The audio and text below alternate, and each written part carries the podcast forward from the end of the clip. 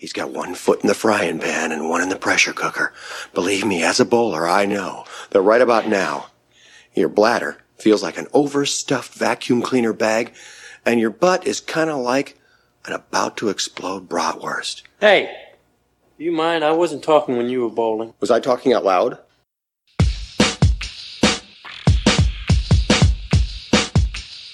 Welcome to Munson's at the Movies. My name is Kyle. I'll once again be your host. I'm here with the rest of these Munsons. Want to give them a wide berth. He's what is called a born loser.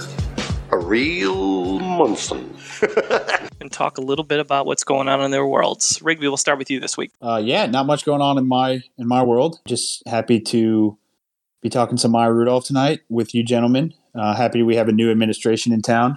Finally able to wake up in the morning and not have a 7 a.m. panic attack, so that's nice. Feels pretty good. Case. Same as Rigby. Excited to hang out with you guys tonight and talk some movies. And we're actually probably going to talk about the most socially relevant Munson's at the Movie alumni with her ability to play Kamala Harris. So excited to get into that a little bit. Very timely, yeah, given everything going on in the world right now. Warren. Paying attention to movies as much as I can because Houston sports teams are just kind of blowing up everything.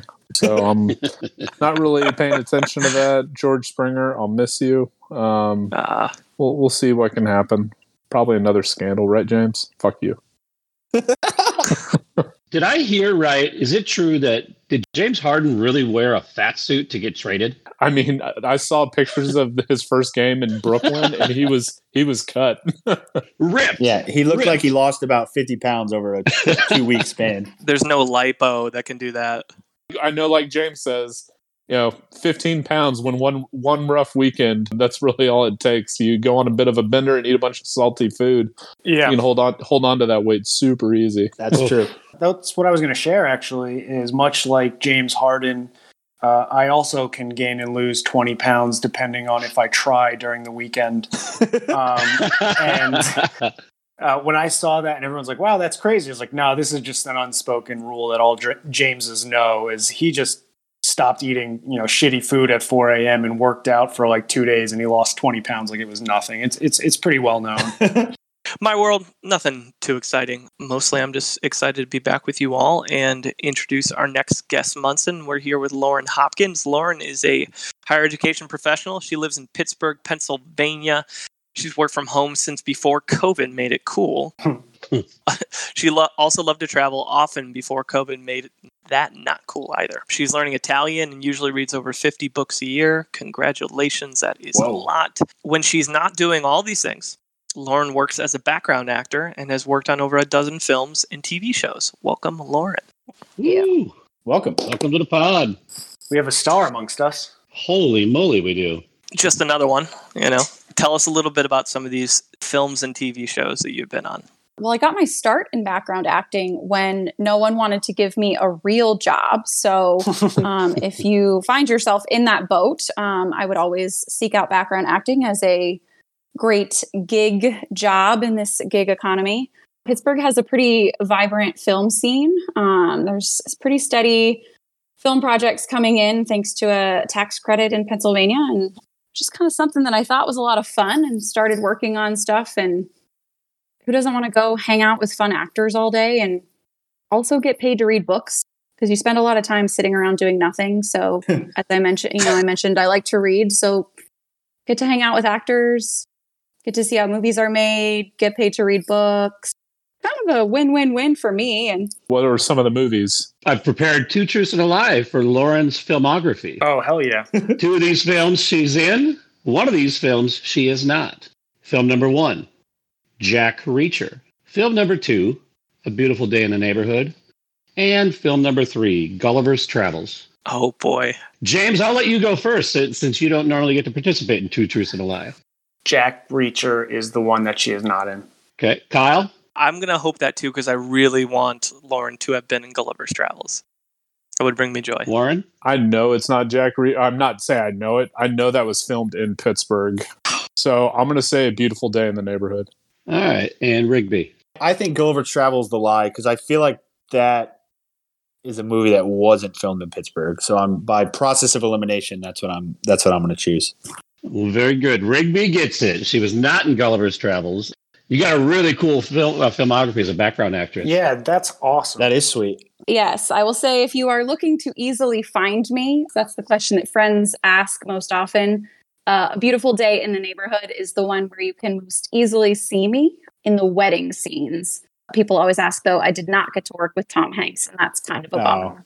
I thought you were going to say you were blown up by Bane and Hyde's Field in Dark Knight Rises. When you said Pittsburgh and extras, that's kind of the movie that came to mind. I was there when he blew some stuff up. Does that count? Yeah, absolutely counts. Yeah, that counts. That's closer than we all got. That's for sure. Yes, and we filmed winter scenes on a day in August when it was about 85 degrees. Oh, that's wild. Yeah.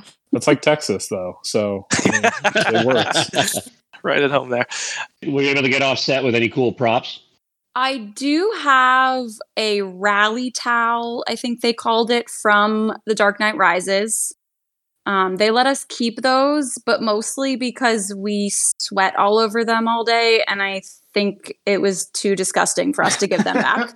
That makes sense. Do you have a cool, like holy shit star moment where you saw like one of the big stars in one of the movies and you're just, I can't believe I'm watching this person do this? Yeah. I worked on a movie called Concussion that stars Will Smith. Wow. And the day that I filmed, there was only a couple other background actors there that day. And normally there's a hierarchy on sets, and you would not get coffee at the same place that a principal actor would be getting coffee. But that particular day I did.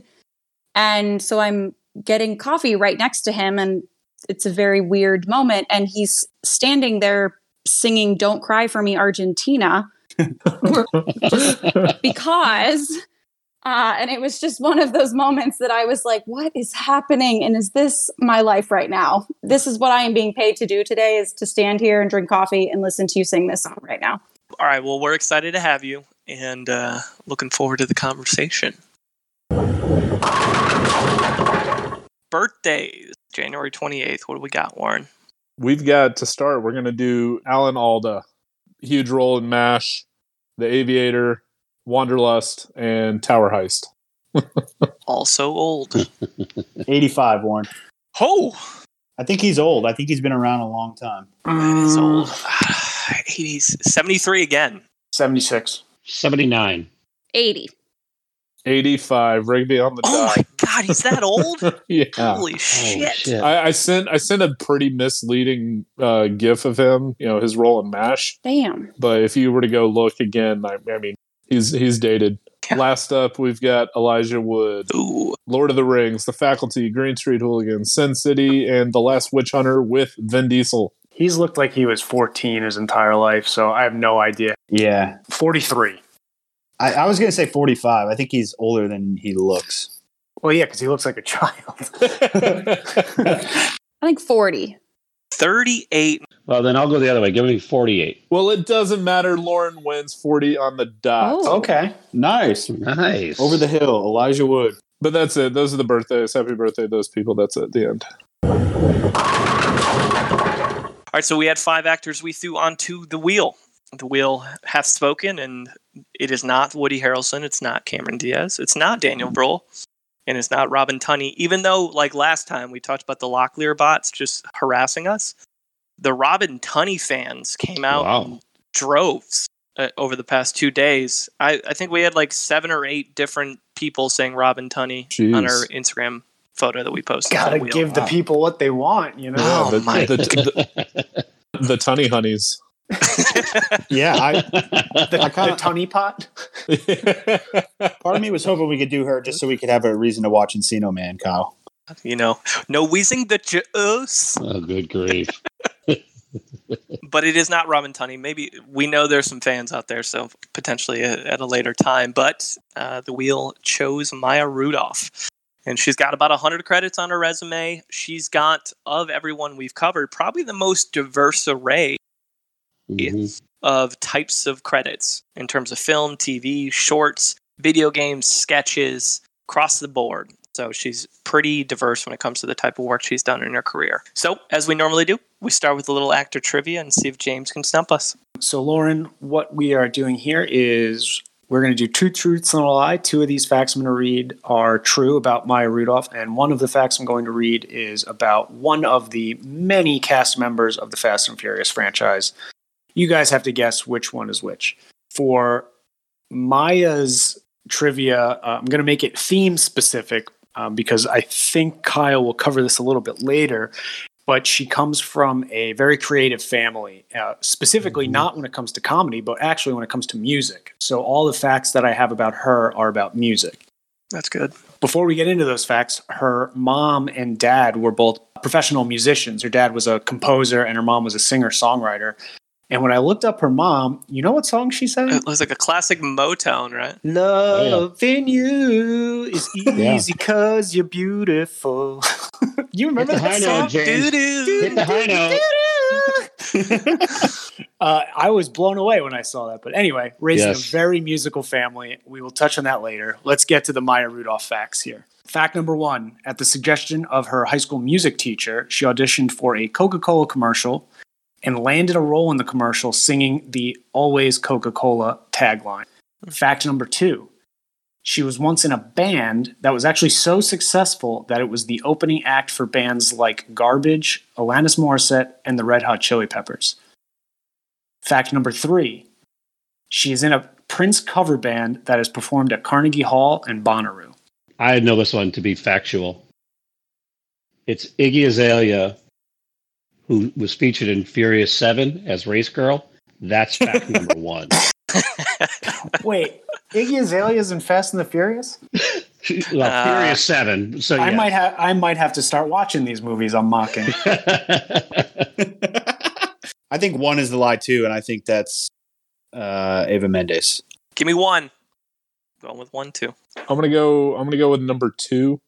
That's Sung Kang, who plays Han. He's actually the singer of a band that opened up for Red Hot Chili Peppers and Garbage and all that other stuff. I buy it. I'm in. Yeah, I think the first one's the lie, but I think I've only maybe seen one Fast and Furious movie, so I have no facts to back that up with. Oh, you've seen more than enough to fully grasp. One, it's about family. That's really important. You got to know that. Yep. And then that's about it. So you pretty much got the gist of the Fast and Furious movies. But I appreciate you guys guessing. So I will start with the one that no one chose. She is in a Prince cover band that is actually very successful. It's known as Princess, clever enough, and was given the thumbs up of approval by Prince himself when he was still alive, which is about as high a praise as you can get in a cover band is to get the recognition from the actual artists themselves. Fact number two is in fact true. Right after college, instead of getting into acting, she sang and played piano for her band called The Rentals, and they toured. They were with those Alanis Morissette, Red Hot Chili Peppers, Garbage. I mean, those are three major bands from the 90s. Mm-hmm. Yeah. An argument can be made that, you know, Red Hot Chili Peppers is one of the greatest bands of the last 20, 30 years. So that's really impressive on her end. And fact number one, you guys guessed it, was in fact not true. At the suggestion of his high school music teacher, he auditioned for a Coca-Cola commercial, landed the role. That would be Tyrese Gibson. People forget that he used to be an average R&B singer before he became an average actor. Consistency. You know? Yes. Good-looking man, though. Yes, he's a handsome dude, and that gets you far. Cool. Thanks, James. Let's take a little bit of a look at her snapshot and box office history. Case, what do we got? You know, she's just not a huge box office draw, which makes sense, right? Because her fan base is coming from things like SNL, digital shorts, streaming movies, streaming shows. I personally think she's super talented, which we'll see as we're talking about her tonight. But comparing to others who have had, you know, real obvious box office, you know, successes and failures tied to them, you know, it's just tough to compare her to those folks. I was surprised at how low her IMDb star meter has been as of late and how it's been trending because of her high profile on Saturday Night Live of VP Harris. I really thought that she was going to rank really high on our list, but out of the 28, she actually ranks 18 at the time of recording. And then the other thing I was surprised about was that she's ranked really low on both fan and critic rankings. She ranks 24th out of 28 on both of our lists, which, again, I thought was crazy because I figured she would be somebody that fans would probably gravitate towards her projects because I do think they're geared towards audiences that like her and her brand of entertainment. And then I figured critics would rank her 24th out of our 28. So she has had some good box office performances, you know, because of some high profit movies like Big Hero 6, Angry Birds, Shrek 3, you know, and then she's kind of an auxiliary character in the Sandler films. So you're gonna be in some movies that make some money, but you know, a main star in a non-animated film, really Bridesmaids is probably her most notable film, which, as we've talked about on other podcasts, is a pretty damn cool film to be connected with. I mean, it sounds like most of the big money making projects she's in are voice work based on what you just told us. Okay. Cool. Yep. Thanks, Case. All right. Well, before we start talking about specific coverage, so before we talk about first feature film, dig into a little bit more of what James didn't cover in his trivia segment. So first off, she went to high school with some interesting people / royalty. She went to high school with Gwyneth Paltrow and Jack Black. No big deal. Ever heard of him? So she went to high school with them. She grew up singing, doing local theater, right? You have two parents who both performers. I mean, that's going to happen. She went to UC Santa Cruz, got her bachelor's in photography, or at least went to get her bachelor's in photography. I'm not entirely sure she ever finished. Maybe she did. If you all have that information, please do share it. Her first band that she started was called Super Sauce. Been some really creative names for bands the last couple episodes with what people have done. That's what made the Parks and Rec joke so good, is because it's absolutely true. All the bands that aren't famous have the funniest names, and they change constantly.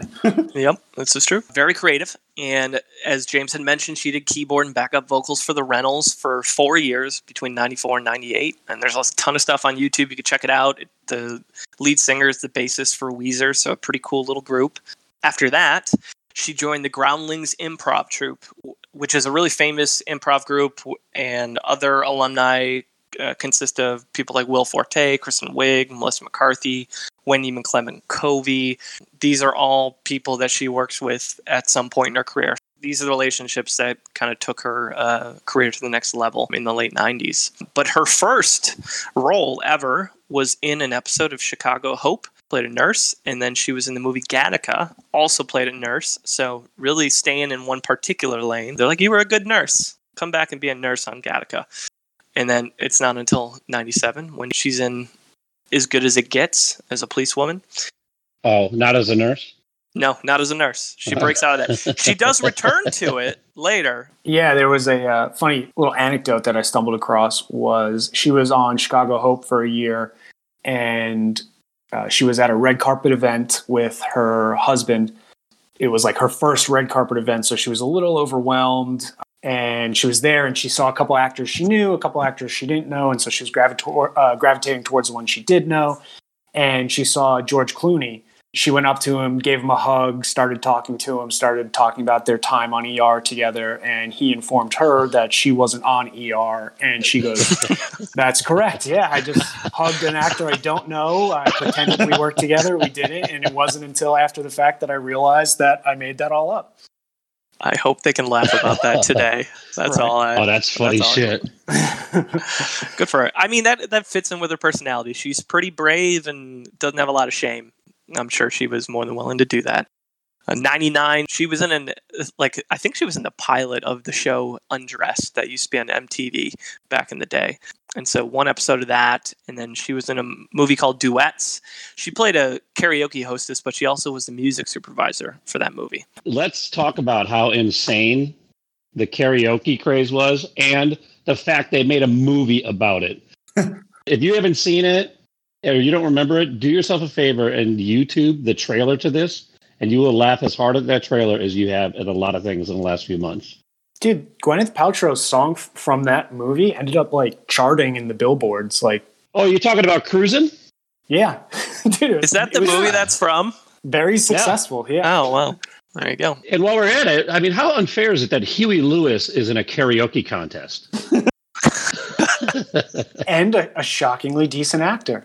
Yeah. On the back half of 2000, she returns to her nurse roots, and she stars in an episode of City of Angels alongside Viola Davis, who played another one of the nurses on that show, which I thought was pretty interesting. And 2000 is also the year that she started her run on SNL, which she was a full-time cast member until 2007, and then has done a number of guest spots over the 12 years since then. So we will cover that at the back end. We'll talk about some of her most famous SNL characters. So if you're here to listen to that, just chill for a little bit. Bear with us through the next, through the filmography portion, and we'll eventually get back to the SNL stuff. And then also, 01, she starts a relationship with PTA, Paul Thomas Anderson, and they're still together. They have 4 kids at this point, and it's kind of fun to see her career because every time she's pregnant, she's playing a pregnant character in a movie and just not hide it whatsoever. So good for her for finding characters that allow her to be pregnant and still have good work. It just seems like an odd couple when you think about like PTA as the director. And opposites attract, dude. I guess. She's the one who probably gets him out of his little fucking corner. That's true. She's the comedic side of that relationship. 2001, she's in an episode of TV Funhouse, which was a big show back in the day, but she plays Oprah in that, and you see some of her Oprah impressions later with SNL as well. And she has a minor role in 50 First Dates as a character named Stacy. And also in 04 is when she makes Entertainment Weekly's list of funniest people in America. She's number 20. I guess 4 years into her SNL run, she gets some notoriety for her humor and comedy. Sweet. I'm just realizing that she's been one of the funniest women and people in America for almost 20 years. Mm-hmm. That's crazy. She's good at what she does. Before we hit first feature film, a movie she's in that she's got a smaller role, but I think a movie that a lot of us enjoy is A Prairie Home Companion. She plays Molly. I rewatched this movie the other day. I love it. And I know that you like it, Kyle. I could see why people don't like it, but the music is awesome. It's got a star-studded cast. And I also love Robert Altman. He's one of my favorite directors, and this was his last movie, so it holds a special place in my heart. And she's very pregnant in the movie, as you mentioned earlier, Kyle. Yeah. Yeah, she is. And there's a scene where you see her bare belly, so she goes all out. For this being one of her first movies, I think that would be a really fun movie to be a part of, just with that cast. Because you're like, you get the comedy aspect, you get like the John C. Reillys and people like that, but you also get like Meryl Streep and Woody Harrelson. I mean, some of the best actors of that time, you know? So that'd be a really cool thing to be a part of. Lily Tomlin, Yep. My favorite part of her in that movie is when she causes the 2 singers, Lily Tomlin and Meryl Streep, to completely fuck with the Foley guy, the guy that makes all the sound effects, you know, like the people walking down the hall. So they keep telling his stories and he has to keep up with them. And they'll say something that's completely impossible for him to make a sound of, and they'll just smile at him. My favorite part of hers is when she can't get GK out of the room. And so she fakes that she's going into labor. And she's like, I'm kidding. They need you on the stage. Let's go. So I was like, all right, good for you. And all of that leads up to her first feature film, and that's Idiocracy, 2006. And Rigby's got it. I won't go too into the review just because it's a cult classic. It wasn't very popular when it came out in 2006, but since its release, I think it's really gained popularity. Basically, the plot of the movie is a U.S. Army librarian named Joe Bowers, played by Luke Wilson. He's selected for a hibernation experiment by the U.S. Army, where they want to see if humans can hibernate basically for an extended period of time. They pick him because he's the most average individual in the U.S. Army. He's got the most average like grades, most average like health scores, all that stuff. So he's the ideal candidate, and he also doesn't have a family. So they want to make it, because it's kind of a hush-hush thing. So they want to make it. They want to choose somebody who isn't really that special to do this. Where Maya Rudolph comes in is because it's the Army, they are lacking a suitable female for the role, because they want to do both a male and female to see if it works on both genders. Maya Rudolph, who plays a prostitute in the movie named Rita, she is selected because of her private sector experience, as the as the Army leader describes. He bribes her pimp into getting her into this role. It turns out that the officer who selected Rita and Joe is arrested for his own prostitution ring under the guidance of the pimp whose name is Upgrade. Spelled in a way that you would not assume. Basically, because the experiment was so controversial, only a few people know about it. And so when the officer was arrested, the experiment was forgotten about. over a span of 500 years, Rita and Joe are forgotten about in these little tombs that they're put in by the army. And when there's an earthquake in 500 years later in the future because of building up of garbage in the future, I don't even know what's the word for it. It's like the great garbage earthquake of 2050. Like, yeah, I can't remember. But they wake up and it's 500 years in the future. They don't know that, obviously, but they realize that the world has gotten incredibly stupid and that they are the smartest people alive. A lot happens in the movie that's absolutely hilarious. It's an incredibly timely movie for today's times because basically the movie sort of projects a world in which, you know, people watch too much TV. There's extreme, you know, corporations take over and we basically all just get dumber as the years go on. Like I said, it's a cult classic. The budget was $4 million and it only made about $500,000. And there's actually an interesting backstory about the studio that made it, Fox. I guess they were not happy with the movie, and I think they either dropped their distribution of it altogether, or they just didn't promote it when it came out. If my recollection serves me correctly, I think that's what the directors had a problem with, is that the studio that distributed the movie basically just sort of forgot about it. I would say Maya Rudolph, you know, for what they needed with this character, to be thrown into this world where she all of a sudden is the smartest person in the world, I think that is a hilarious. It's a hilarious juxtaposition. Dude, she's immediately hustling some guy, telling him, "Yeah, you keep paying me by the hour. We'll hook up tomorrow." You're like, oh man.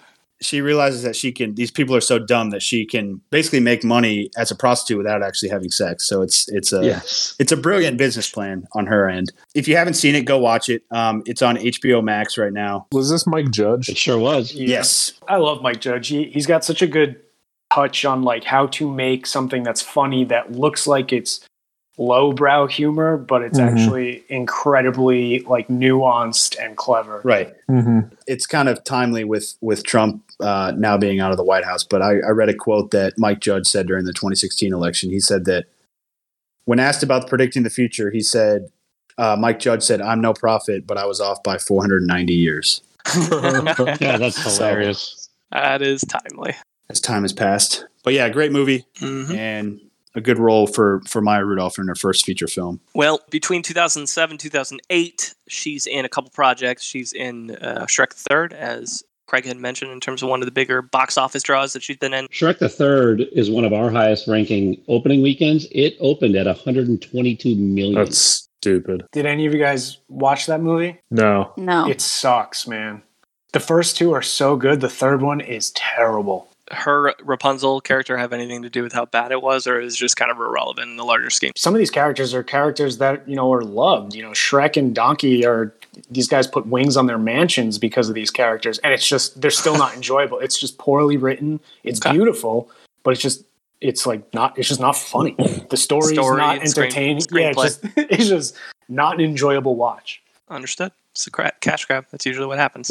And that'll take us to our Munson's Choice. So if you're a first-time listener, the way this works, we give our guest Munson the opportunity to review a movie outside of the normal five categories. And in this case, Lauren chose 2009's Away We Go.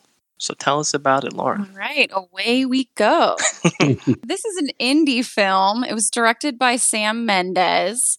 And the movie starts off with two main characters, Bert and Verona, who are played by John Krasinski and Maya Rudolph.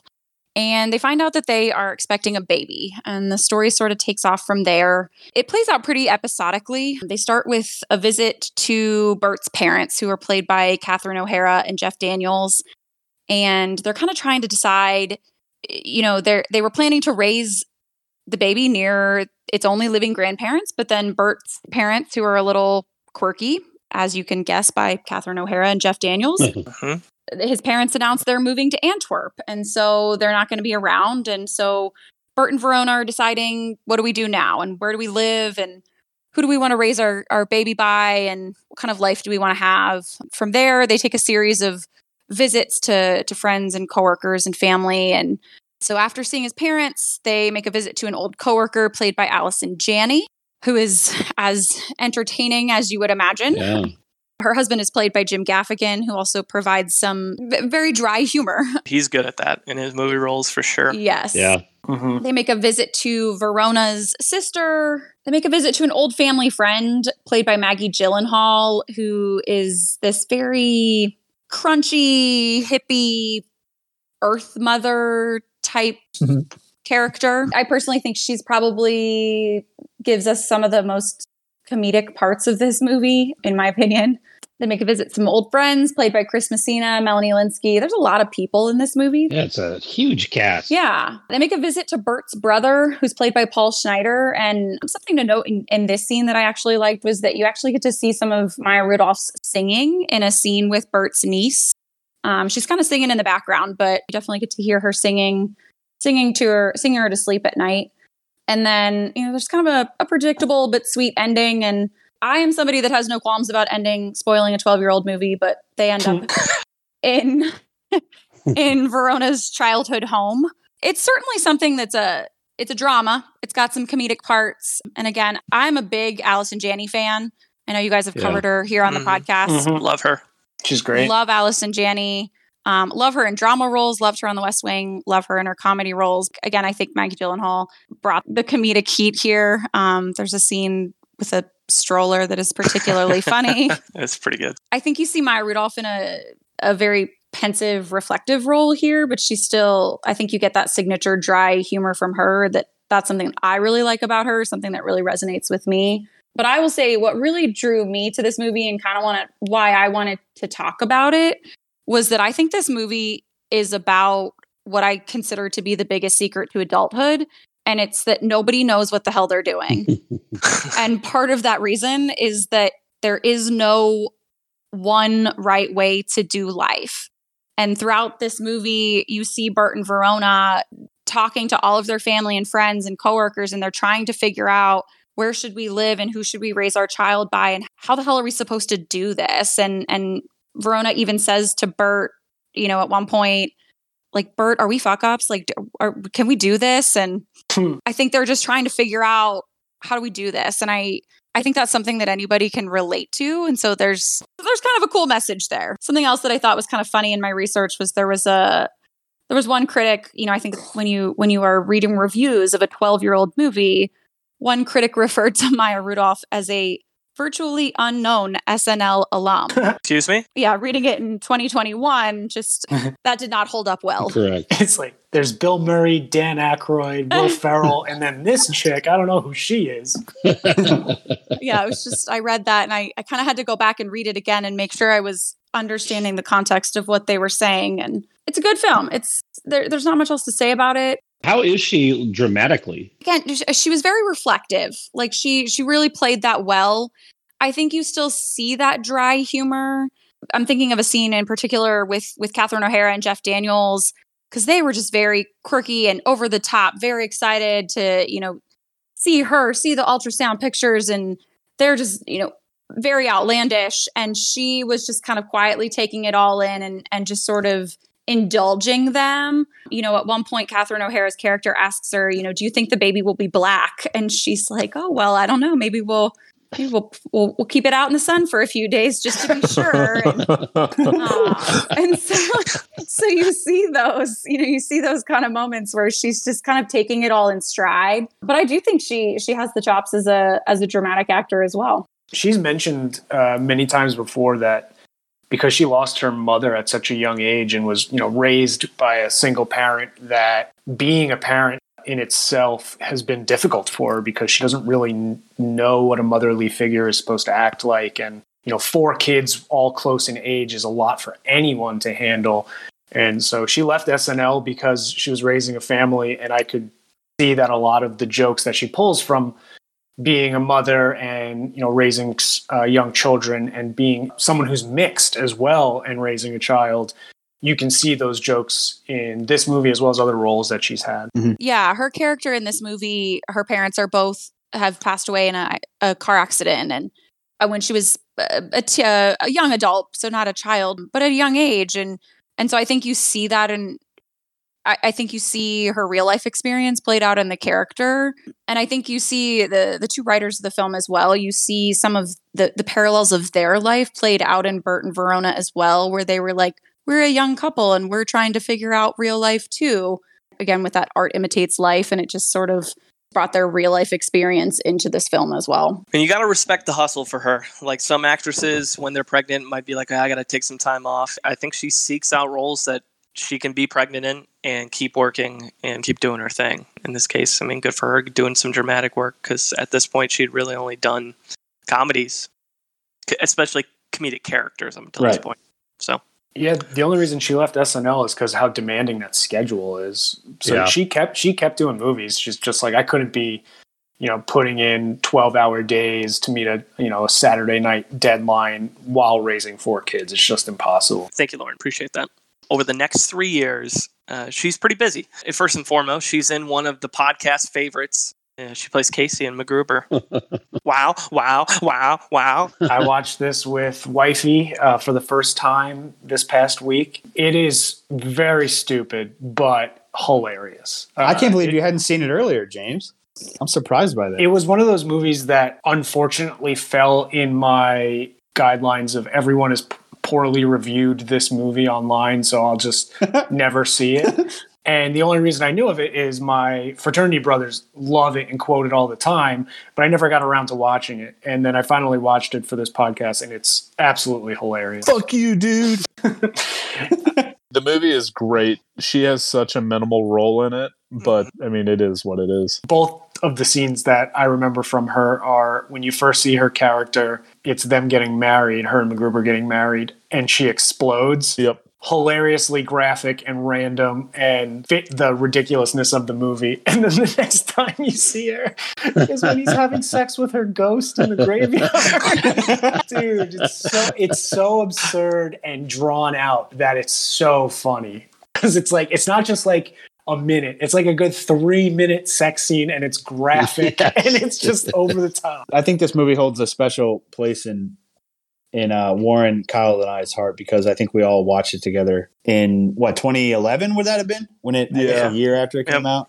I mean, I saw it in theaters, and I think I don't know if I had introduced it. I think you did. To you guys. I think you did. I think you did, yeah. Oh, no. Yeah. Just tell me what you want me to fuck. In MacGruber? The skit, Maya Rudolph was his female assistant when it first aired on Saturday Night Live. Oh. So I'm sure that's how she ended up getting married to him in the actual movie. That makes sense, being an SNL product. Kristen Wiig was in a bunch of them. And they definitely brought over the SNL crowd. And those three were in that sketch group together before they were on SNL, so they probably worked on those characters. That goes to 2011 and her biggest role, the role that she gets associated with the most, because she says when she even goes to Starbucks, people associate her as a woman who took a shit in a wedding dress in the middle of the street, as her character in Lillian in Bridesmaids. Really relatable scenario. I love Bridesmaids too. We've talked about Bridesmaids with O'Dowd and Aston.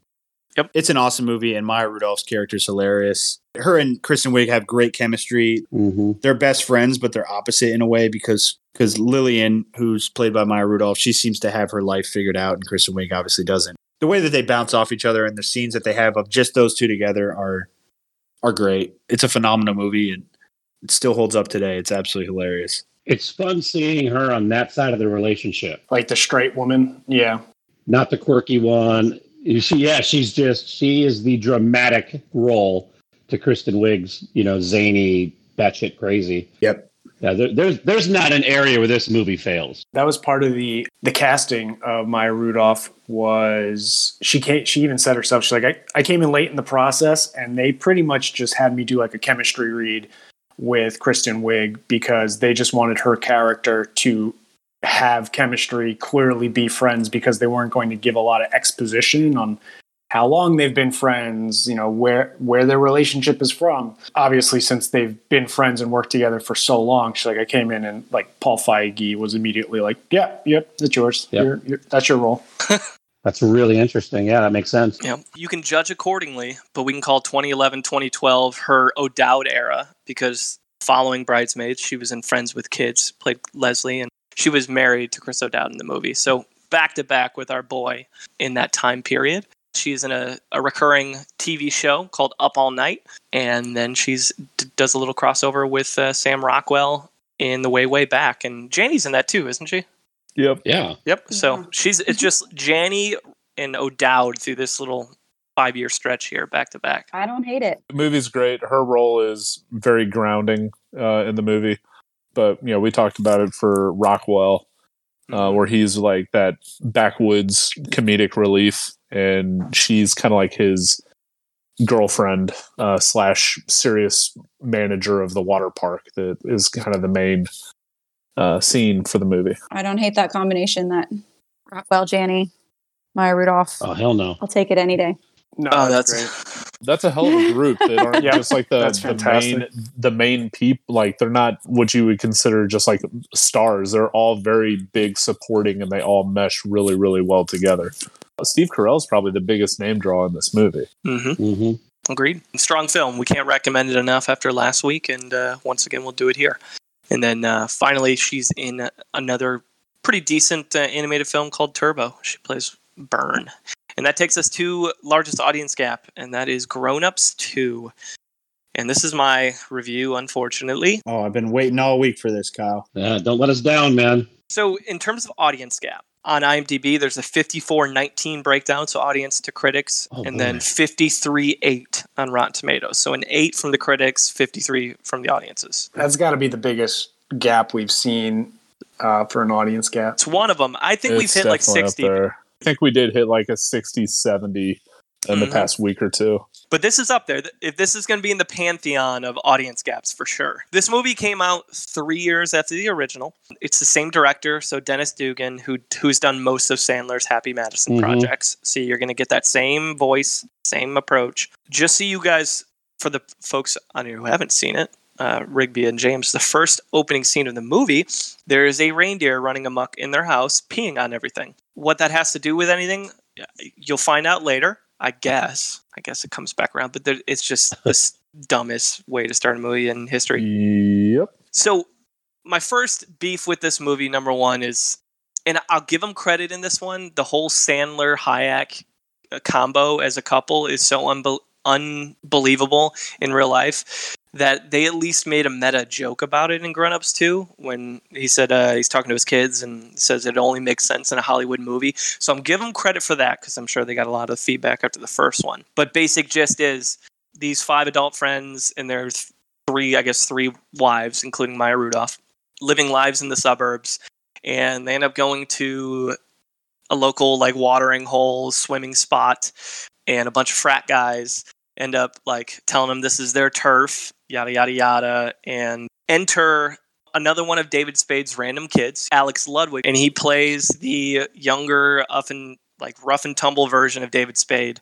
And basically, he hates David Spade, and because he hates David Spade's character, then he ends up like destroying these frat guys' frat house. They think it's these old people that they may jump into the lake naked. Everything transpires. They throw a big 80s party at their house, and the frat guys show up, and there's literally a massive Royal Rumble, including adults, children, everyone fighting each other on this Sandler's lawn. And that's how the movie crescendos with the reindeer coming back into the fold and attacking a stuffed animal to save the day. That's the movie. Sounds awesome. Did it win any awards? Well, it got 9 nominations at the Razzies. And it set a record at the time because it went 0 for 9. And up until 2017 for Transformers The Last Night, no movie had been nominated as many times at the Razzies and not won one. There's your award footprint for Grown Ups 2. It sounds like this was just another example of like from 2010 to 2015. I mean, Sandler just... I don't know what Happy Universe or Happy Madison Universe was thinking, because they had some big time bombaroos, and this sounds like it was one of them. It's still happening, man. It's still happening with his Netflix deal. It's all money, man. True, yeah. And for you, Uncut Gems, right, Warren? Yeah. If Happy Madison did that one, it'd be better. I saw a critic describe this movie. I just read this. It says, somehow the word sequel doesn't quite fit this. It would be like if you were describing 3 months of agonizing spinal surgery as the sequel to falling off of a cliff. That seems about right. It's almost like Happy Madison is recycling characters. So Warren will probably agree with me. Jonathan Loughran's character, he basically plays the same character in The Waterboy, and John Lovitz's character as the creep is the same one in Little Nicky. Yep. I don't know if it's part of the same universe or they're just being lazy. It's a bit of both, but it's also like the same reason why characters, they all have the same like last name. There's always whatever Chonk Boy's name in this, Kevin James. Like whatever his last name is in this that name is used like 10 times over in the Happy Madison universe. Is it O'Doyle? No. It's like whatever it is. I don't fucking know. Maya's character. I mean, there's not much to it. She doesn't have a ton of screen time. She's married to Chris Rock in the role. She mentioned at one point she asked the kid if a doo-doo grenade went off in their diaper, and that's how I felt watching the movie, that a doo-doo grenade went off on my eyeballs and in my ears on this one. There's kind of a funny gag between her and her husband, and he remembers their 20th anniversary, but she doesn't, so he just holds it over her head the rest of the movie, but it's pretty limited. So that's Grown Ups 2. It's on YouTube. Watch it for free. Over the next 3 years, very busy. So she's in another animated film, The Nut Job. She plays Precious. She's in her husband's film, Inherent Vice, as Petunia in 2014. Couple TV show spots, Portlandia and Family Guy, and then she gets into some more voice work in Big Hero 6 as Cass.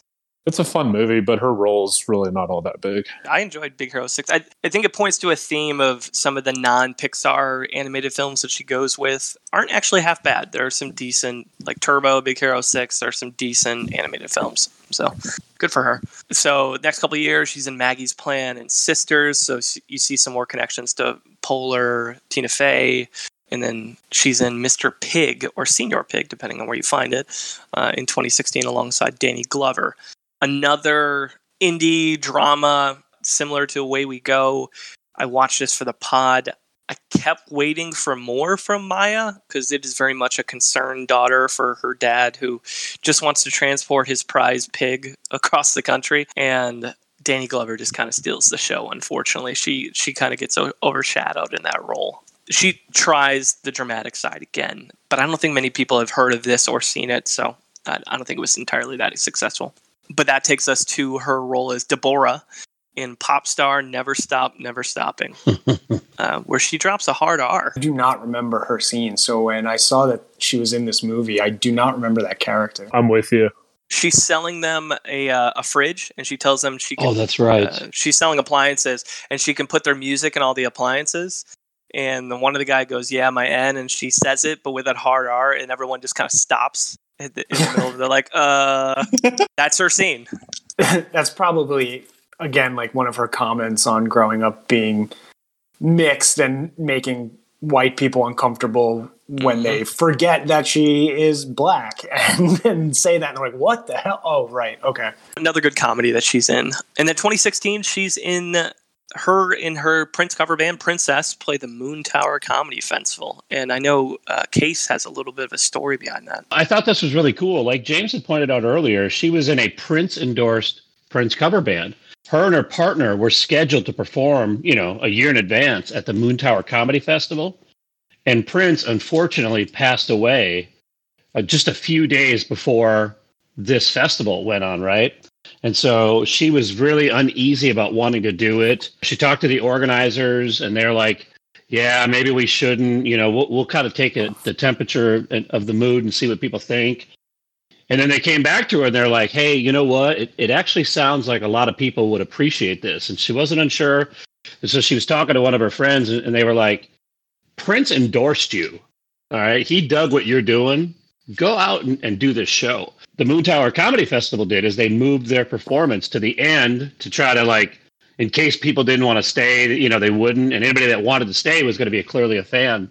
They blew the roof off, man. They stole the whole festival at a comedy festival.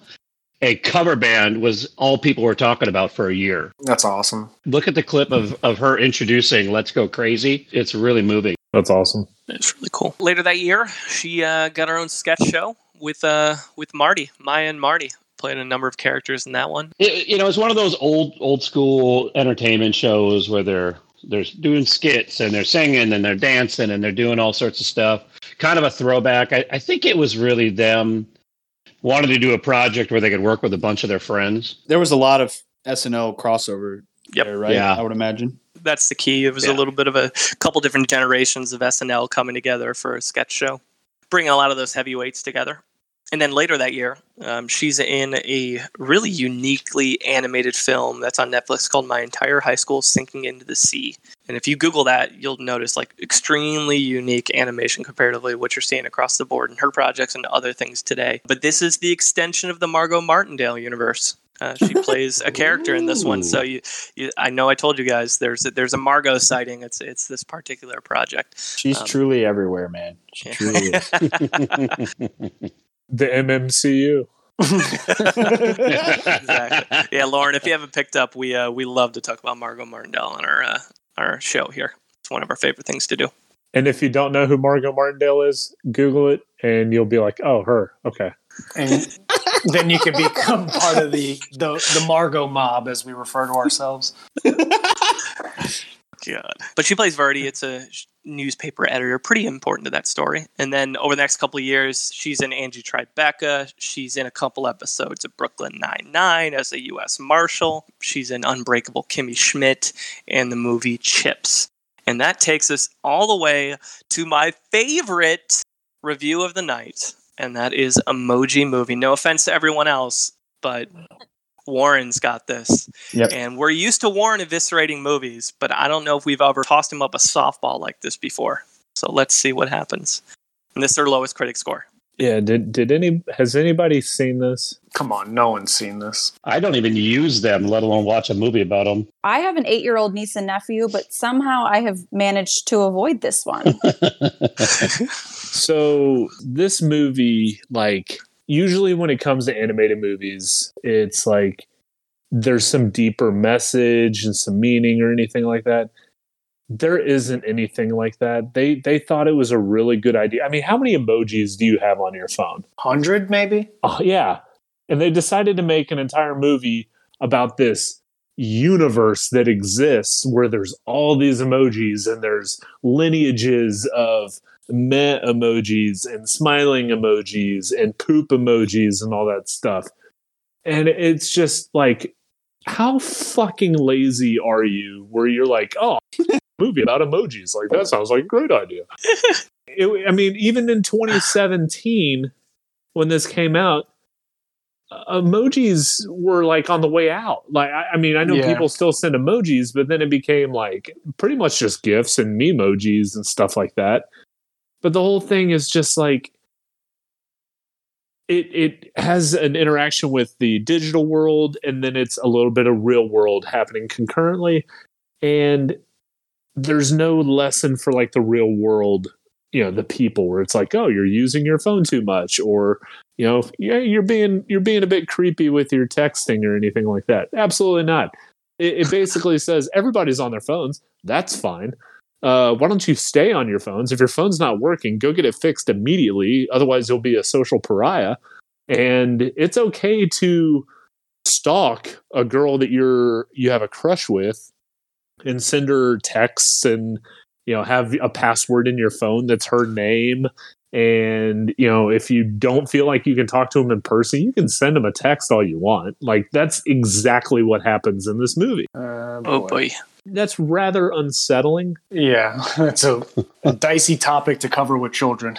Exactly, but it just to keep going. So the movie, it just doesn't make any sense. It's about an emoji who like doesn't want to be a meh emoji. And so he's got this ability to do all these other, smiles and faces and stuff like that. And he's a part of this app that's a made up app, but the app is kind of controlled by Maya Rudolph's character, the smiley emoji. She's just a smile, like the super smiley face. but she's an absolute bitch, but she's got to maintain a smile the entire time. That's kind of funny. Yeah, it sounds like this could have been a movie and it just sucked. This movie, no joke, like there wasn't one laughable moment. There wasn't anything where I was like, you know, this is cool. All it did was advertise every app known to man. Instagram, Facebook, Spotify.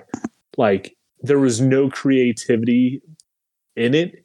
And it was like, hey, Wreck-It Ralph did a really good job of this, like, inside technology thing and moving around. Like, let's do that, but a phone. It's like, well, that sounds fucking boring. And it really is just an absolute god-awful movie. Like, this might be the worst movie that I've had to watch doing this podcast. Ooh, yeah. I mean, there is no redeeming quality to it. But listen, I found some trivia. January 2018, Saudi Arabia lifts a 35-year ban on movie theaters, and this was the first movie shown publicly in that country. Yikes! Why do you think we're in war in the Middle East? Because they just watched this fucking movie. This was the first feature-length animated movie nominated for Razzies for Worst Picture, Worst Director, and Worst Screenplay. Oh, wow. It was also the first animated movie nominated for a Razzie Worst Screenwriting since The Hunchback of Notre Dame. Trailblazer. This one, I think it won... It won 3 out of 5 Razzies that year. Oh, it almost swept the field. Yeah. Get your shit together, Grown Ups 2. Yeah, no joke. I wouldn't recommend it at all to anybody. And it made $200 million. $50 million budget, made over $200 million. A bunch of parents thought it'd be good for their kids, I guess. Idiocracy is happening. Correct. Yeah, yep. That's right. Oh boy. Just a terrible movie. So sorry, Warren. Well, let's talk about a funny cartoon then. Yeah. So right after that, she starts her stint on Big Mouth as Diana Birch and Connie the Hormone Mistress. Fucking Connie. The Hormone Monsters are probably the two funniest ideas that they had for the show. The general premise of this show is Nick Kroll is essentially describing his life in late middle school, early high school, where he was like the last guy to hit puberty. And so it's all about him and all of his friends going through puberty. And when they show a guy going through puberty, there's a hormone monster that's like an imaginary friend that only he can see. And it's voiced by Nick Kroll. And then when a girl is going through puberty, there's a hormone monstress voiced by Maya Rudolph that only the girls can see. And Maya Rudolph is absolutely hilarious in this role. Yeah. Not only is it like a clever way to show kids going through puberty, but her character is just absolutely hysterical. I think part of it is because, of course, I don't know what a girl that age going through puberty feels like, but I do know what a guy that age does. And I always feel like the commentary that Nick Kroll has on that is pretty spot on about how awful that experience is. So watching the girl's perspective and how Maya Rudolph kind of navigates that is always so funny. Well, take a bubble bath. Yeah, Maya puts on this like cartoonishly kind of country accent, and every word she says is so funny. But she always tries to push the girls into taking bubble baths, and the way she says it is like, "Let's go take a bubble bath, my little ravioli."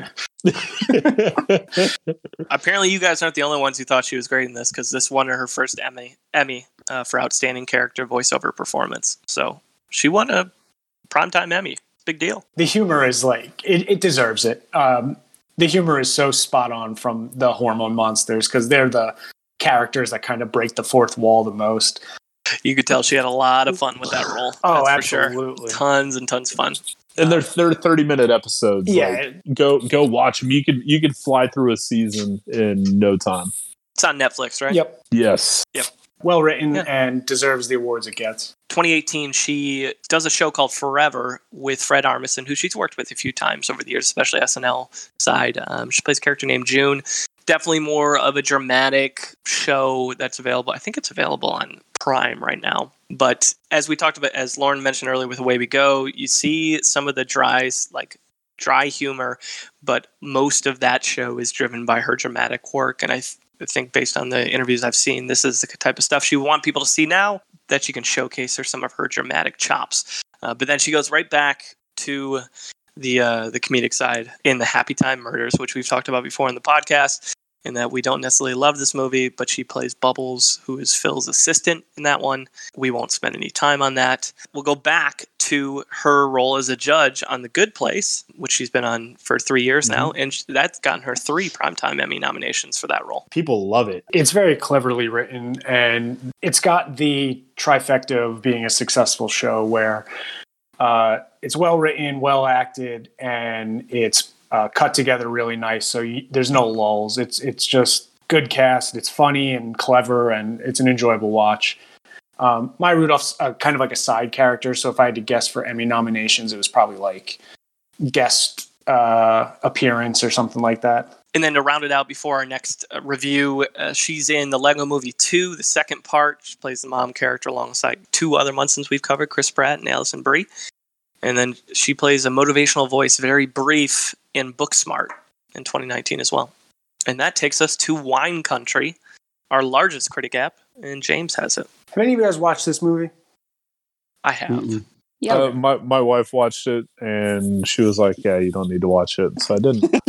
Yeah, all right, that's fair. Because that's probably going to get to the heart of my review. So the critics gave it a 65, audience gave it a 30, which is a pretty big gap for a comedy. Usually comedies go the other way, where the critics are like, this is dumb, and audiences love it. So I was intrigued to watch this, and I will have to agree with your wife's assessment.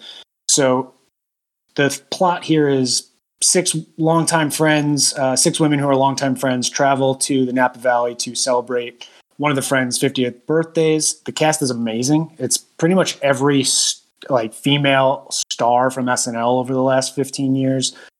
So it's Amy Poehler, Rachel Dratch, Anna Gasteyer, Maya Rudolph, of course, Tina Fey, and Jason Schwartzman's actually thrown in there as like a comedic side character. The movie itself was actually inspired by a real-life trip that these stars took together to celebrate 50th birthday. And it kind of has that feel to it because all the actors are clearly very close and the characters are not that far off from who the actresses are in real life. Example being Maya Rudolph's character has 4 kids, and in real life she has 4 kids, and her character explains why that's tough on her and why she needs this vacation and whatnot. Problem is, though, I think they were banking on a lot more improv and a lot more ad-libbing because the characters are so close to the actresses, and that just didn't take place. So a lot of the characters are kind of half developed or a little flat where you just don't care as much as you could tell the story wants them to. In the end, it's a film that had a ton of potential, and it kind of holds on to that potential throughout the duration, but it never, ever takes advantage of it. It's like everyone got in this room and was like, hey, this will be a good idea. Remember when we went on that trip and it was funny? And what if we did that? And then they expected some sort of awesome comedic results. And it just never happened. I found myself bored throughout the majority of it. There's a couple solid one-liners that had me chuckling. But it was just a generally pretty boring movie. I would say 65 is a little high, 30 is a little low. I would shoot the middle and say we're going 50. It's a great cast, and you could tell they have chemistry, and the movie just kind of goes nowhere. Yeah, the movie is like telling a friend about a dream. Oh, you know what? That's pretty fair, actually, where at beginning you're like, wow, this will be fascinating. And then a few minutes in, you're like, and it's not. I don't know why I thought it would be, but it's not. This has nothing to do with me. Why do I give a shit? You know? I'm ashamed to hear that it's not very good because, I mean, that cast, I find Rachel Dratch and obviously Maya Rudolph and Amy Poehler to be hilarious. So, oh, absolutely. I think it was a victim of its own hype where people saw this cast and saw who wrote it and were like, love these actresses, love them when they write comedies. This will be great. And it was just average. And when you're expecting Bridesmaids 2 essentially, and you just get an average movie, that's why I think audience members were dunking on it and were like, this movie sucks. Yeah. It doesn't suck. It's just not good. They're measuring it against their own expectations of others. I absolutely think that you look at a cast like that and you're like, oh my God, I love all of those women. They're incredibly funny and talented, and put them all together and this movie is it's going to feel like Bridesmaids 2. It's going to feel like that. It's going to give me that comedic offering that I want and what I'm looking for. And so from the audience perspective, it did not do that.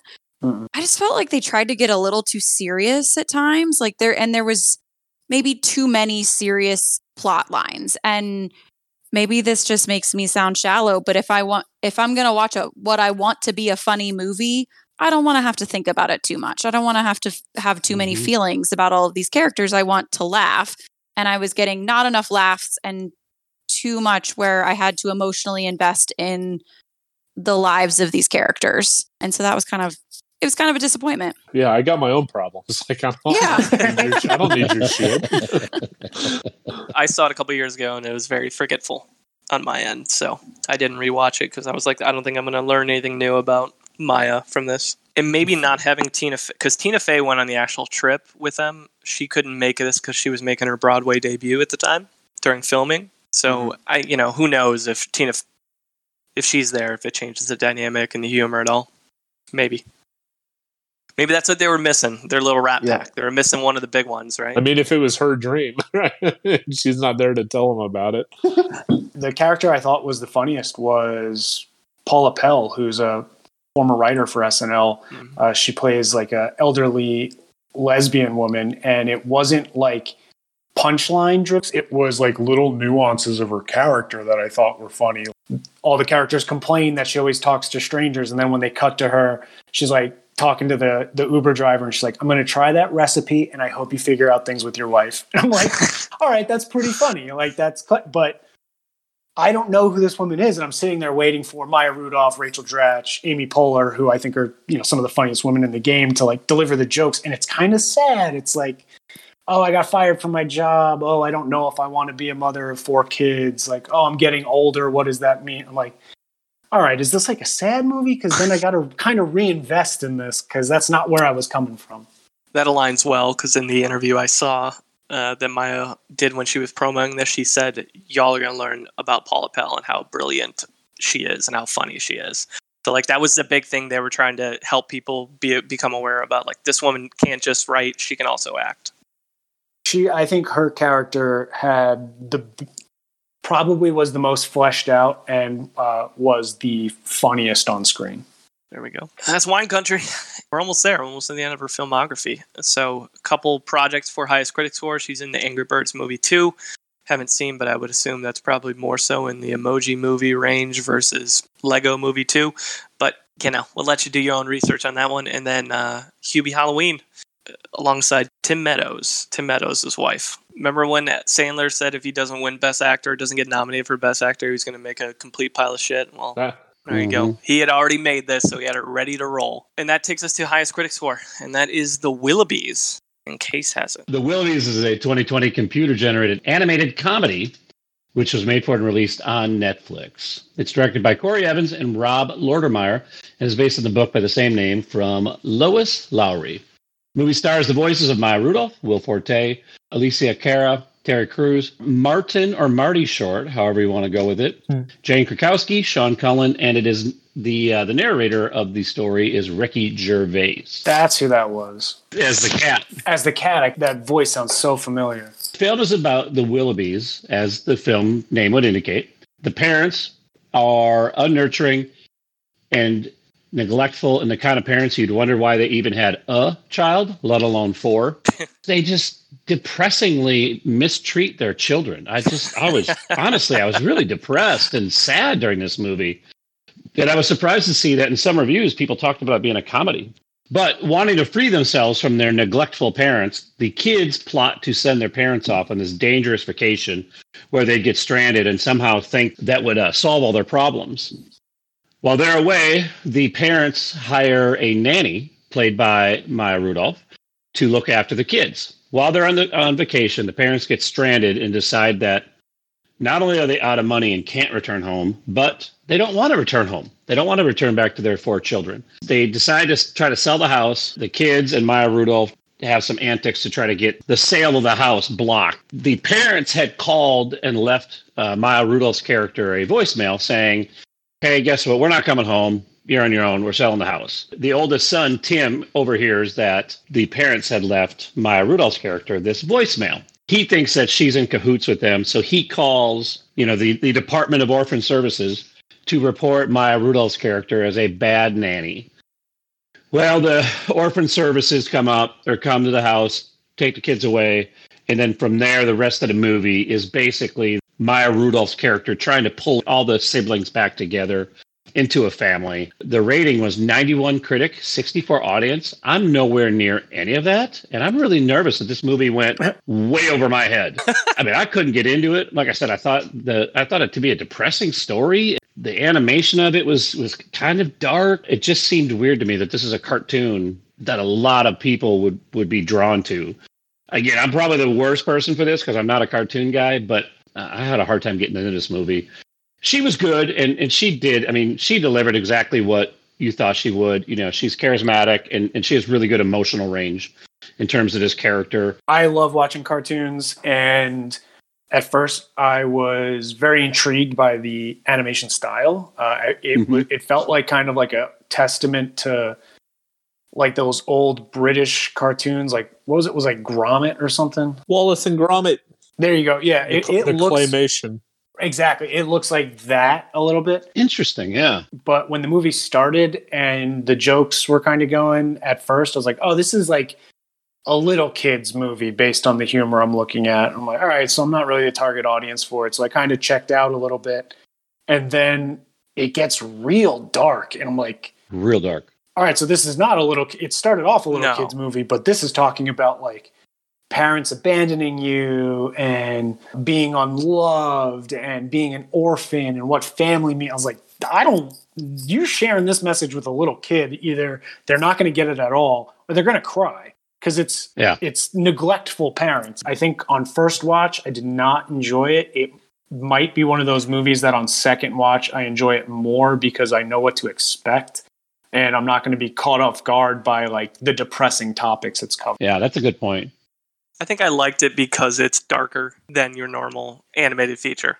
I like the Willoughbys. I like the style to it. The characters were unique enough for me to say it was a good experience, but I like darker plot lines. So for me, because it was a Netflix film, I gave it a little bit more leeway than if it was something that was released in theaters and marketed to kids. That's fair. Yeah, that's fair. There were a lot of critic types talking about it and enjoying it. Similar to like Wolfwalkers this year. I think critics love that movie. And I don't know if people's kids are watching Wolfwalkers and finding that to be an awesome animated film. But critics love it. And I think Willoughby's kind of falls under the same boat. Yeah, I think the timing of the release of this movie was so interesting. Like that it came out in 2020 in a time where... I don't necessarily think the world needed any more darkness and doom and gloom. Fair point. That's a good point. Maybe I'm not as dark as Kyle is. So. No, us curmudgeons on here, we see a movie that's happy-go-lucky, and we're like, that's not realistic. No one's happy. This is a movie just about shitty kids. Just embrace it, and let's go. People are laughing. That would never happen. Maybe the parents are over the top, but look at that candy factory. It looks pretty cool, right? Huge role for Maya in the story itself, where I think she plays more of a supporting in a lot of other animated projects she does. So she's right at the forefront. Her character's the heartwarming character. Hers is the one that makes it go, and absolutely the lead. And I think she's really kind of found a niche when it comes to voice work. I agree. All right, so that wraps up film and TV work. As we mentioned on the front end, super diverse performer, and she's got a ton of shorts and then SNL. So from the short standpoint, there's a lot of them. So we're not going to cover all of them, but we're going to hit some of the highlights. So first and foremost, I'm slightly upset, James, when you were talking about her musical background, you didn't talk about the fact that she did two songs on Triumph the Insult Comic Dog's album in 2003. Very important. So many actors have done that. Like, it's not very unique. How would I... I'm trying to find unique facts about her. So 2003, she does that. She's in a musical called Prop 8 from 2008 that's got Allison Janney, Craig Robinson, and many others. That's really funny. That's a 3-minute video. I think Funny or Die. She does the Beastie Boys Fight for Your Right revisited video and documentary with like Seth Rogen and all of those guys. And that's an awesome homage to Beastie Boys and their impact they've had on the industry. Drunk History, a number of performers have done that. A couple musical appearances in like holiday specials, and A Very Merry Christmas and Michael Bolton's Big Sexy Valentine's Day special. And she sings in those and shows off her range from that standpoint. That's Valentine's Day special. Valentine's Day is coming. If you have some free time, check it out just for Michael Sheen's character as a begrudged dance instructor with a cigarette and overweight. Oh, it's hilarious. So funny. She is in a crossover with Natasha Lyonne in Lyonne's directorial debut in Cabiria. Charity Chastity is a short film. Also in what is probably my new favorite thing, and that is Tour de Pharmacy. She plays a small role in that with James Marsden, whose character is awesome as the interviewer in that particular story. First time I saw this, I tuned in probably close about halfway through, and me and my girlfriend at the time were watching it, and we're like, oh, that's the guy from Saturday Night Live, and that's the guy from This Really Funny, and that's the guy from This Really Funny. So we're like, the next time that's on, we got to check it out. I will tell you that I was shocked with the amount of male frontal nudity that we were exposed to, because we didn't expect it after what we had seen at the end of that movie. What's his face from Blue Mountain State with his little see-through pants? Yes. The mascot. Chris Romano. Yeah. Really fun. You can check that out on HBO Max. She did a couple commercials for Ruby Tuesday and Seventh Generation, and she was in the unauthorized Bash Brothers experience with the Lonely Island crew. I heard a friend of mine describe this movie. He's like, hey, have you seen Sandberg's new special? And I go, how was it? And he goes, I felt like I was having a fever dream.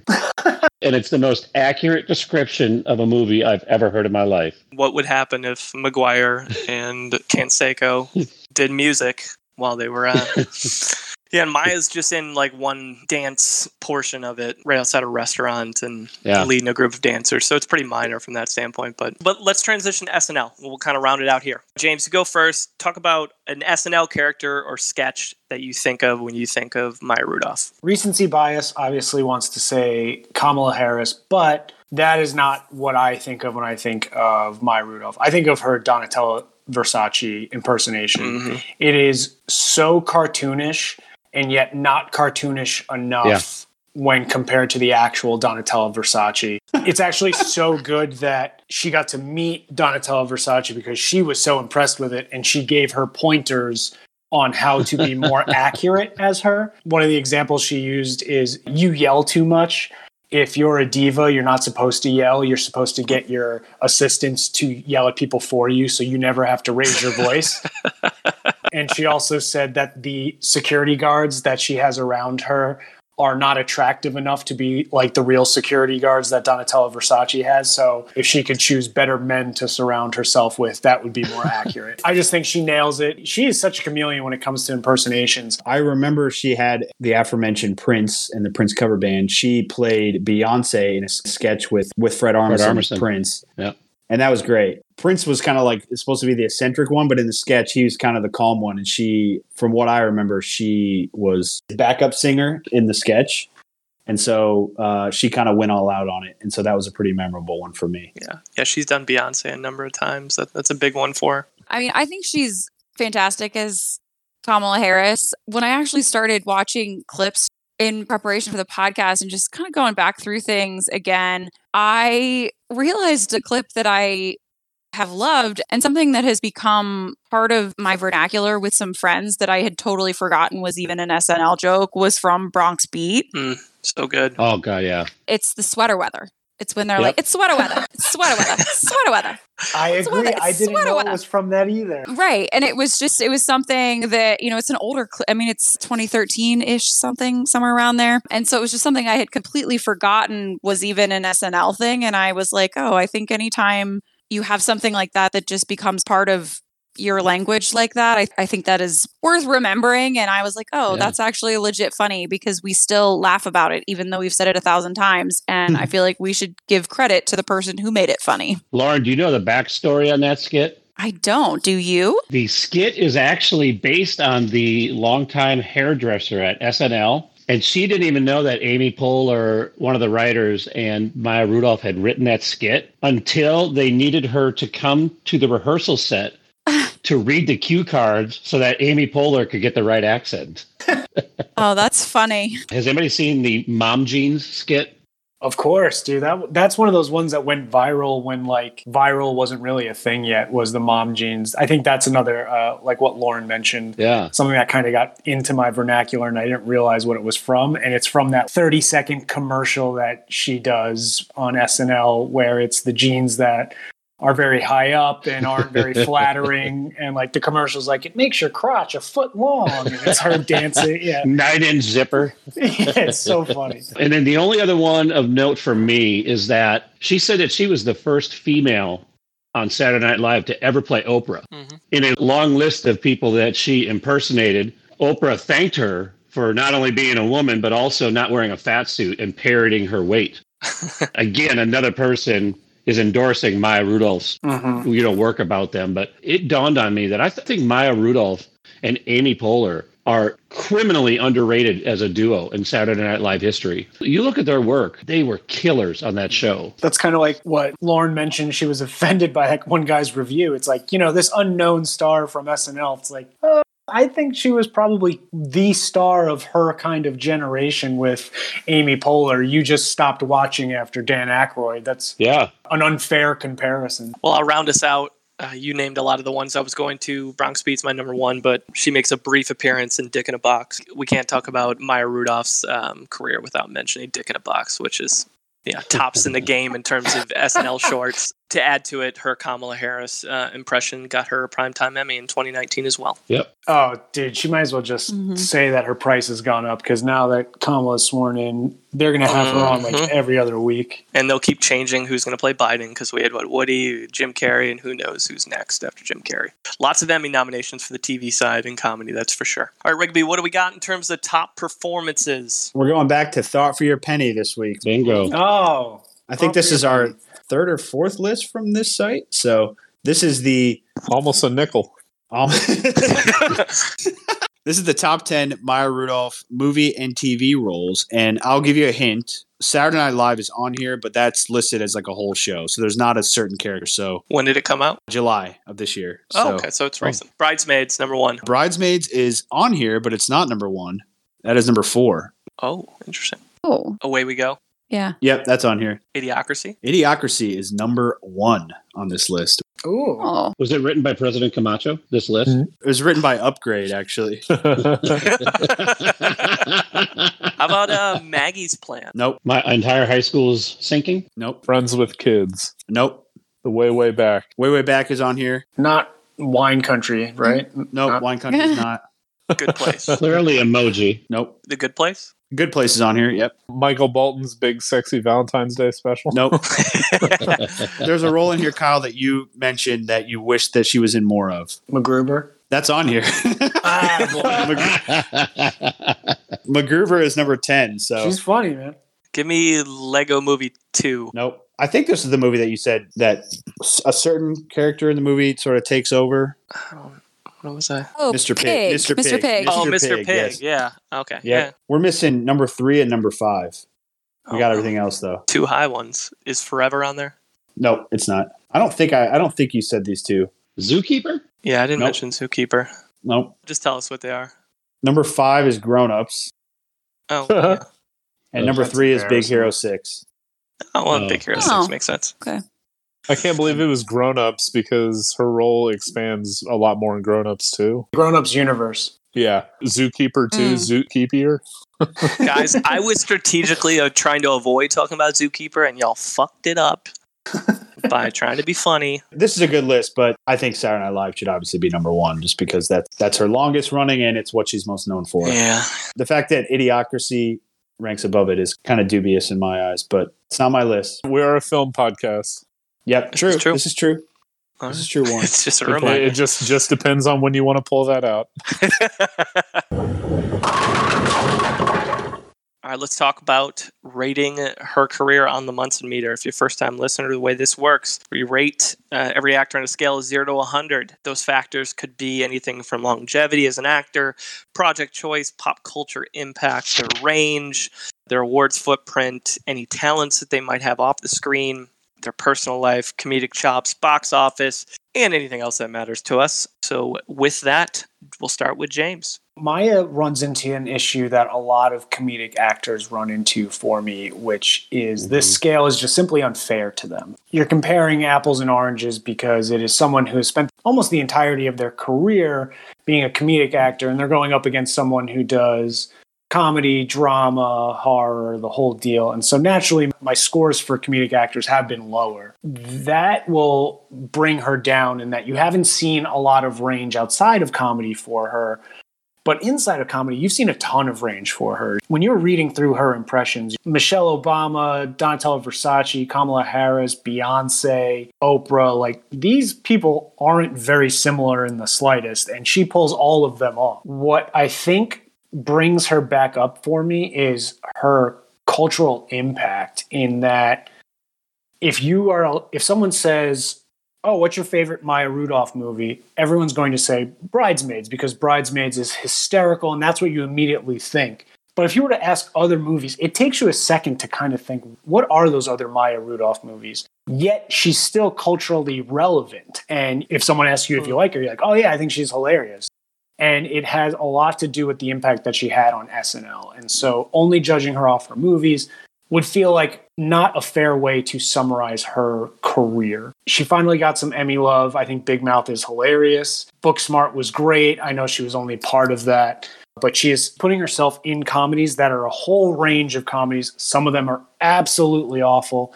And some of them are classics. All that being said, I unfortunately can't go too high because there just isn't that range. I love that she's so musically talented, and she rarely shows it when she's doing comedy. It's either one or the other. And if it is, if she is doing comedy, while there's a singing aspect of it, it's a joke. Like, she doesn't actually try to do it. She tries to mock it.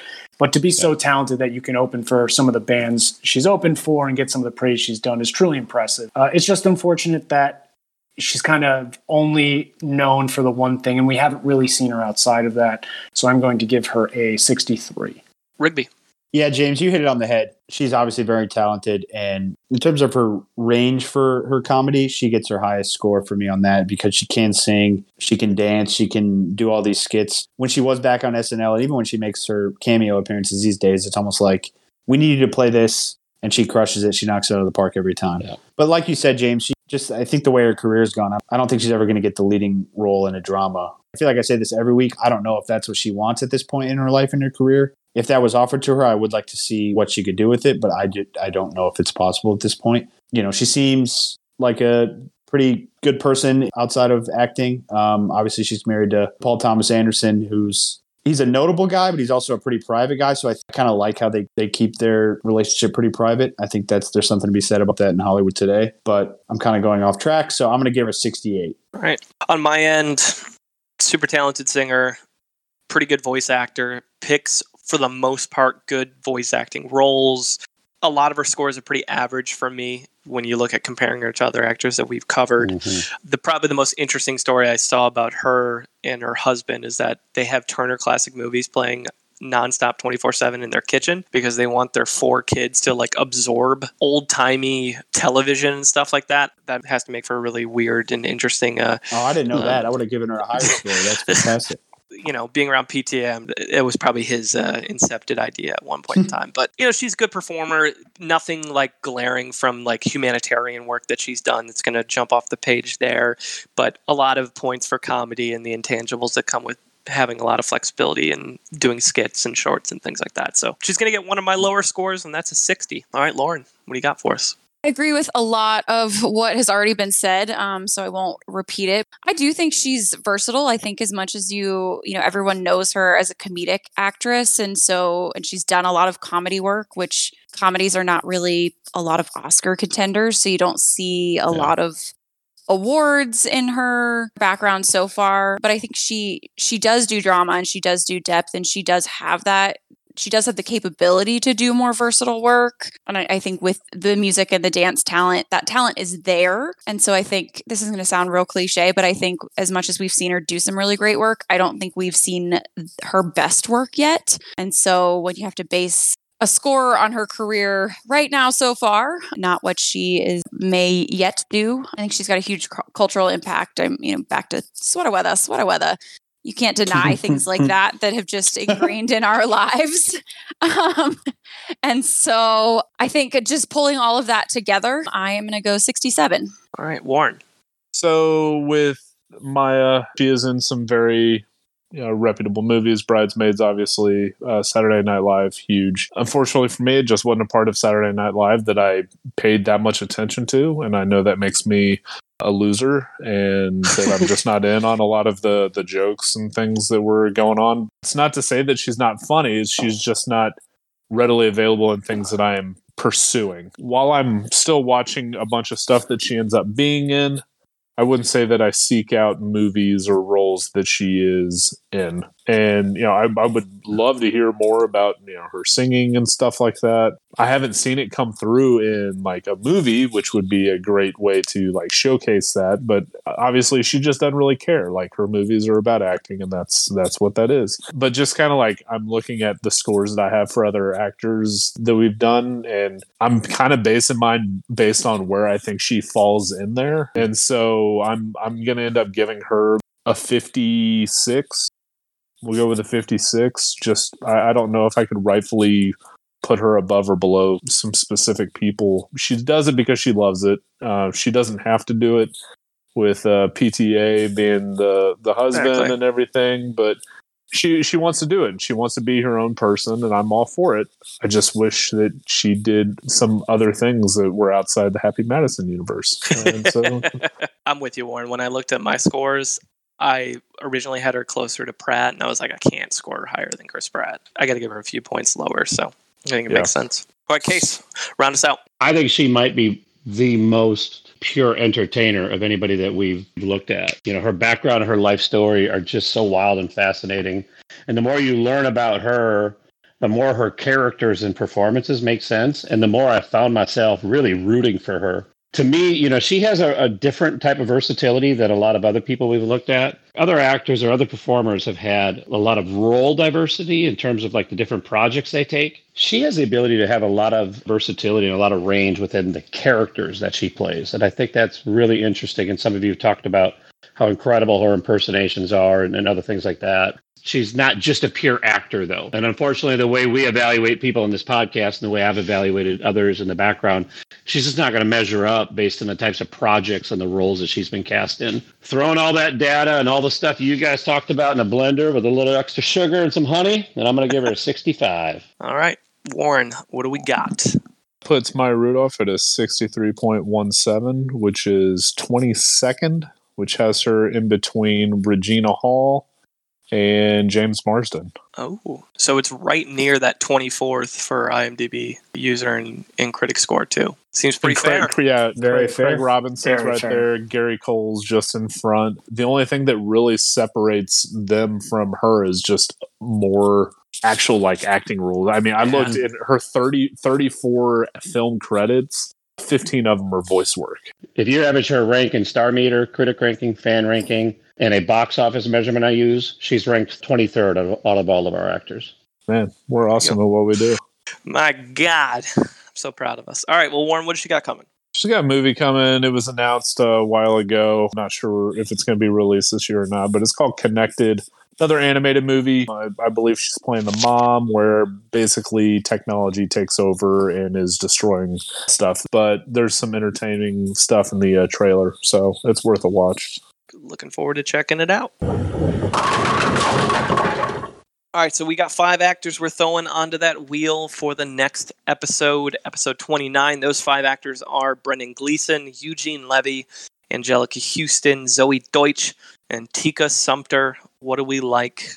What do we don't like of those 5? I like Gleason and Houston. Yeah, me too. I want Eugene Levy. Come on. Gleason would be really fun.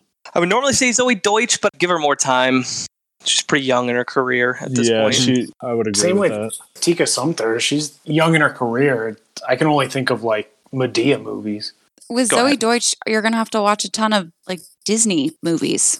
Isn't she? Wasn't she on a ton of tween things? That feels correct. She's in Buffalo, the right person? Which is a really fun movie. Are you thinking of Zooey Deschanel? No. Hold on. No. Nope. Yeah, she was on The Suite Life. Oh, Zach and Cody. I'm going to be honest. Yeah, I don't know that much about what I'm reading here. Yes, the Suite Life of Zach and Cody is the name of the full name of the show. Yeah, James, get your act together. I think I'm on board with Gleason and Houston. Those would be the two I'm looking forward to most. Gleason's in some really good stuff. Eugene Levy's funny, though. I've always been a Eugene Levy fan. So I mean, Schitt's Creek was hysterical. Sure, and his eyebrows, they're big. Like, I get it. Oh. So let's just move on. Oh, my God. He plays Jim's dad. Oh. Damn. You didn't like Best in Show? No, I did. But when it comes to those three people, Eugene Levy would be dead last of ones that I would rather talk about. All I know about Angelica Houston is The Addams Family. Maybe that's probably be good for me to catch up on some stuff about her. The Witches. She's in some great movies. I know this is not a pro Woody Allen podcast, but she's in one of my favorite movies by Woody Allen. You talked about Choke, right? She's in that movie with Rockwell. Yeah, she's Rockwell's mom. She's in a good amount of Wes Anderson films. And mm-hmm. Oh, that's right. I want to do Brendan Gleeson, so somebody gets to watch In Bruges. Oh, that's In Bruges is great. Calvary is a good movie, too. Like, he's got some good stuff, man. But we don't control it. We know who does, and that's the wheel decides. Bill Martindale decides. All right. Lauren, it was fantastic. We appreciate you being here. Thanks for going on this ride with us. Any outgoing plugs or anything you want to tell the audience about? Any movies you're going to be in or any wise words? Man, well, I sure hope I will be in some more movies soon. We'll see how this year plays out with filming. It looks like things are starting to pick back up again, and production companies are finding a way to make it work even now. So we'll see. What are you currently reading? What am I reading? I'm reading a book called The Midnight Library. I think the author's name is Matt Haig. It's this afterlife where you go and there's all these books and you can choose an alternate ending to your life. Ooh, that sounds enjoyable. Yeah. Yeah, it's like a Black Mirror episode. Yep, yeah. That was a show. Yeah. Mm-hmm. I was going to say Dark Mirror, and I was like, that doesn't sound quite right. So I also like to do a lot of audiobooks, and I like to listen to audiobooks of actors. So maybe that's a good tip for you all as well. I'm listening to an audiobook by Julie Andrews right now, and she has some fascinating stories from her film career. Make a note if we ever cover Julie Andrews, we'll be knocking. I've got another question or two. What are your genuine thoughts on Permantes? It's okay. Okay, awesome. All right. I'm glad that you're honest about that. An acceptable answer. Have you had the pancakes from Pamela's? Those are amazing. Okay. Lauren, you can come back whenever you like. That's the endorsement. There you go. You pass the Warren food test, and that's all you needed to get back in the door. If you ever actually run into Tom Hanks on a set, you have to tell him to join our podcast. Yep. We'll be forever grateful, but we appreciate you, Lauren. Thank you. Thank you, Lauren. Hope you had a good time. I did. Thank you. Next podcast is going to land on February 11th. As always, you can find us on Twitter, Munson's at Movies. You can find us on Instagram at Munson's at the Movies. You can email us, munsonsatthemovies@gmail.com. Any final thoughts from the Munsons? I don't use deodorant, and I only take bubble baths. All right, Munson's out.